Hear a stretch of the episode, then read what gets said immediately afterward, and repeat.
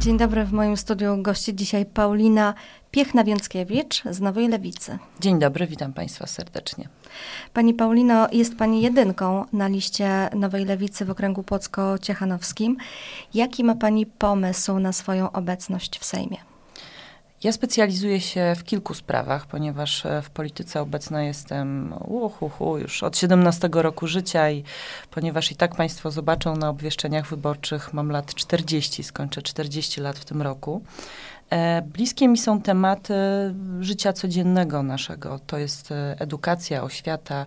Mam dwie córki, jedną 14-letnią, drugą 11-letnią, także o edukacji wiem coś jako mama. Wiem też jako wieloletnia samorządowczyni, ponieważ przez wiele lat zajmowałam się edukacją jako radna. E, I współpracuję też e, na co dzień ze związkami e, zawodowymi, oświatowymi, głównie ze Związkiem Nauczycielstwa Polskiego, ale też ze związkami zawodowymi, które działają wokół Mm, oświaty i niewątpliwie ta edukacja, otwarta szkoła, bezpieczna dla dziecka, w której odchudzamy trochę podstawę programową, bo mm, nasi młodzi ludzie, dzieciaki są e, przeciążone. I przede wszystkim wprowadzanie nowoczesnych przedmiotów, które przydadzą im się w życiu e, i które świadczą o tym, że żyjemy w XXI wieku i że warto byłoby, żeby każdy miał więcej lekcji programowania, ale też e, kwestie związane z emocjonalnością e, dziecka. Chcemy, żeby w podstawie programowej znalazła się edukacja emocjonalna, tak to roboczo nazywamy. E, wiele osób młodych, wielu, y, wiele dzieci ma problemy z wyrażaniem siebie, swoich emocji. Nie zawsze znajdują y, tę pomoc w domu. Czasami rodzice też mają problem z wyrażaniem emocji i nie są w stanie dzieci e, tego nauczyć. I jakby podstawową jednostką jest rodzina, ale szkoła oczywiście ma za zadanie wspierać, wychowywać e, i współdziałać. E, I wtedy, kiedy potrzebujemy pomocy, szkoła jest dla nas wszystkich e, po prostu niezbędna. Mm, chciałabym, żeby młodzi ludzie mieli gdzie mieszkać, żeby e, małżeństwa nie oznaczały kredytu Mm, i żeby nie wiązał nas silniej niż e, więzy na przykład cywilnoprawne, tak, czyli małżeńskie, jak w tych dowcipach opowiadanych, e, smutnych dowcipach tak mhm. naprawdę opowiadanych e, w całej Polsce.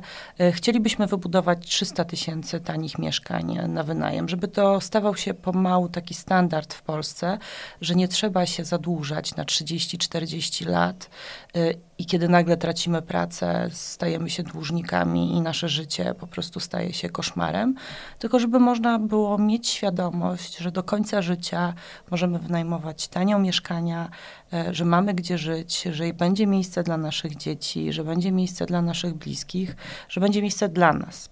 Dlatego tak ważna jest polityka mieszkaniowa, która zresztą obowiązek prowadzenia tej polityki wynika z Konstytucji Rzeczpospolitej Polskiej i do tej pory rządy, powiedzmy sobie szczerze, słabo się z tego e, wywiązywały. Ale myślę, że bardzo ważną kwestią też dla regionu mazowieckiego od jakiegoś czasu już e, jest wykluczenie komunikacyjne i E, nie tylko e, związane ze wszystkimi żartami o Płocku, pociągu e, i jak blisko jest do Kutna, prawda, ale też o tej, tych odległościach i połączeniach między Płockiem, między Ciechanowem a Płockiem. Mieszkańcy Ciechanowa skarżą się, że przecież sądy kiedy muszą udać się do sądu, to muszą zazwyczaj udać się do Płocka, tak, do prawda? Mhm. I to jest problem. Mieszkańcy Żyrardowa też skarżą się, że nie mają skutecznego e, transportu publicznego do Płocka. To jest wszystko jeden przecież e, region, okręg e, wyborczy. No ale oczywiście najbardziej wykluczeni są mieszkańcy e, wsi i małych miasteczek. E, moja rodzina wywodzi się spod Czerwińska nad Wisłą. E, z takiej małej miejscowości Wilkowuje pod e, Chociszewem. Piękne okolice. Piękne okolice mhm. i moja babcia, e, gdyby nie pomoc, już nie żyje niestety, ale pamiętam jak dziś, że gdyby nie pomoc sąsiadów, czy dzieci, czy rodziny, czy wnuków, to tak naprawdę nie miałaby jak pojechać gdzieś dalej do sklepu, odwiedzić znajomych, pojechać do kościoła. Ja jestem niewierząca, ale dla mojej babci na przykład to było bardzo ważne. Dla wielu seniorów wspólnota jest po prostu miejscem też spotkań z, z bliskimi, ze znajomymi. No i lekarz, bo dla seniorów. No to są już w ogóle podstawa. takie kwestie związane z lekarzem, z Mm, z też tymi mm, rzeczami, o których nie myślimy, zaspokajając podstawowe potrzeby, ale gdyby seniorzy z małych miejscowości chcieli często y, na przykład y, uczęszczać na rehabilitację, albo po prostu też seniorzy to też są osoby, które chciałyby czasami pójść do e, kina, gdzieś pojechać, E, zobaczyć coś, nawet w bliskiej okolicy. I nie ma jak po prostu. 13 milionów 800 tysięcy Polaków jest bardziej lub mniej wykluczonych komunikacyjnie. E, swojego czasu na Mazowszu zostało sprywatyzowanych 7 PKS-ów, w tym PKS Mławski, bo to też jest nasz e, okręg wyborczy, który przynosił zyski. To absolutnie nie miało żadnego sensu, a jedyne co, to spowodowało, że prywatne firmy przejęły na siebie połączenia i stopniowo zaczęły te mniej likwidować. rentowne tak. połączenia likwidować. W Gostyninie nie ma jak dojechać do szpitala, a to jest y, 7 kilometrów. Trochę dużo y, dla, dla seniorów właśnie przede wszystkim. Prawa pracownicze to jest też lewica. Um, to jest kwestia zaproponowania 35-godzinnego tygodnia pracy. Polacy są najciężej pracującym narodem w Unii Europejskiej. Z jednej strony e, jednym z, z jednej strony jesteśmy z tego dumni, jesteśmy chwaleni jako pracownicy e, na Zachodzie, ale jakim to jest kosztem, e, kosztem naszych rodzin, kosztem też społecznym, bo przepracowany człowiek w pewnym momencie po prostu wysiada, mówiąc już tak kolokwialnie, i ponosi też konsekwencje zdrowotne. I tu wracamy też do zdrowia psychicznego, bo też przepracowany człowiek nie ma sił na to, żeby prawidłowo wychowywać dzieci, ale w swoim programie zwracacie też bardzo e, dużą uwagę na prawa kobiet. E, dlaczego jest to dla Was tak bardzo istotne, że stało się niemal sztandarowym tematem Nowej Lewicy? Prawa kobiet y, siłą rzeczy muszą znaleźć się na sztandarze każdej lewicy w każdym kraju, dlatego że chodzi o równouprawnienie, o równe szanse, o równe możliwości. Nie chodzi o to, żeby kobieta, tak jak niektórzy nam zarzucają, stała się ważniejsza od mężczyzny, ale żeby była równie ważna dla państwa. Żeby moje córki państwa, córki państwa siostry, żony, matki e, były takimi samymi podmiotami, jeżeli chodzi o przestrzeganie naszych praw, wolności, i obowiązków również.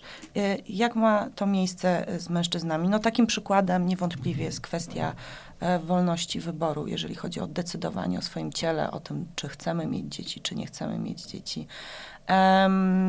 O tym, to jest też historia o tym, że po prostu nie jesteśmy inkubatorami chodzącymi, żywymi, e, tylko czujemy, myślimy. Mm, jak słyszę panów z Konfederacji mówiących, że trzeba byłoby zlikwidować przesłankę zgwałcenia, jeżeli chodzi o możliwość przerwania ciąży, to myślę sobie, czy naprawdę bliskiej kobiecie zafundowaliby brak możliwości wyboru, wyboru, bo o tym mówimy. e, w takiej sytuacji, bo jest to okrucieństwo e, nie do przyjęcia i to, co zrobił PiS z prawami kobiet w tym względzie też jest nie do przyjęcia. Zresztą mieszkanki Płocka, Sochaczewa, czy Gostynina, czy Żyrardowa głośno wykrzyczały to pewnego, w pewne październikowe dni. Podczas konferencji prasowych organizowanych w Płocku poruszaliście też temat zdrowia psychicznego dzieci i młodzieży. Jaki macie pomysł na rozwiązanie tego problemu? To jest bardzo e, bliski mi temat, dlatego że okrągłe stoły wokół zdrowia psychicznego dzieci i młodzieży zainicjowałam ja e, w lutym tego roku w Sejmie. I z tym projektem jeździliśmy przez kilka miesięcy po całej Polsce. Byliśmy w ponad 20 miejscach, w tym w Płocku, tutaj z posłem Arkadiuszem Iwaniakiem e, organizowaliśmy również to wydarzenie. I powstały rekomendacje, między innymi związane z powołaniem międzyrządowego międzyresortowego zespołu e, w ramach rządu, e, czyli Ministerstwa Zdrowia, Ministerstwa e, Odpowiedzialnego za Politykę Społeczną i Ministerstwa Edukacji, ale też dla mnie bardzo ważne wsparcie terapeutyczne dla całych rodzin bo nikogo nie stać, ledwo co rodziców stać na opiekę psychologiczną, psychoterapeutyczną czy psychiatryczną, jeżeli muszą iść na wolny rynek, a bardzo często muszą, ponieważ nie ma miejsc to już są pieniądze wyrywane z domowych budżetów, a tak naprawdę terapią bardzo często powinny być obejmowane całe rodziny. Nikogo na to nie stać, a to jest niezbędne. Bardzo często psychiatrzy, psychologowie mówią: My nic nie zrobimy, jeżeli w rodzinie będzie może nie chcę używać słowa źle się działo, ale może powinnam. Jeżeli w rodzinie nie wszystko jest uporządkowane, to żaden psychiatra, psycholog e, nie pomoże. Dlatego rodzice, rodziny muszą mieć e, takie wsparcie. E, chcę uregulować porządnie mm, status zawodowy psychologów. Psychologowie walczą o to, my ich wspieramy. Posłanka Agnieszka Dziemianowicz-Bąk złożyła projekt. No niestety ten projekt nie został mu nadany bieg, bardzo e, żałuję. E, no i to są oczywiście kwestie pracy nad zwiększeniem chociażby grupy zawodowej psychiatrów dziecięcych, dlatego że jest ich niewiele ponad 500 na całą Polskę. To ja prawda, wiem, że brakuje Wszyscy bardzo. zdają sobie z tego sprawę, mhm. jak bardzo jest to palący problem.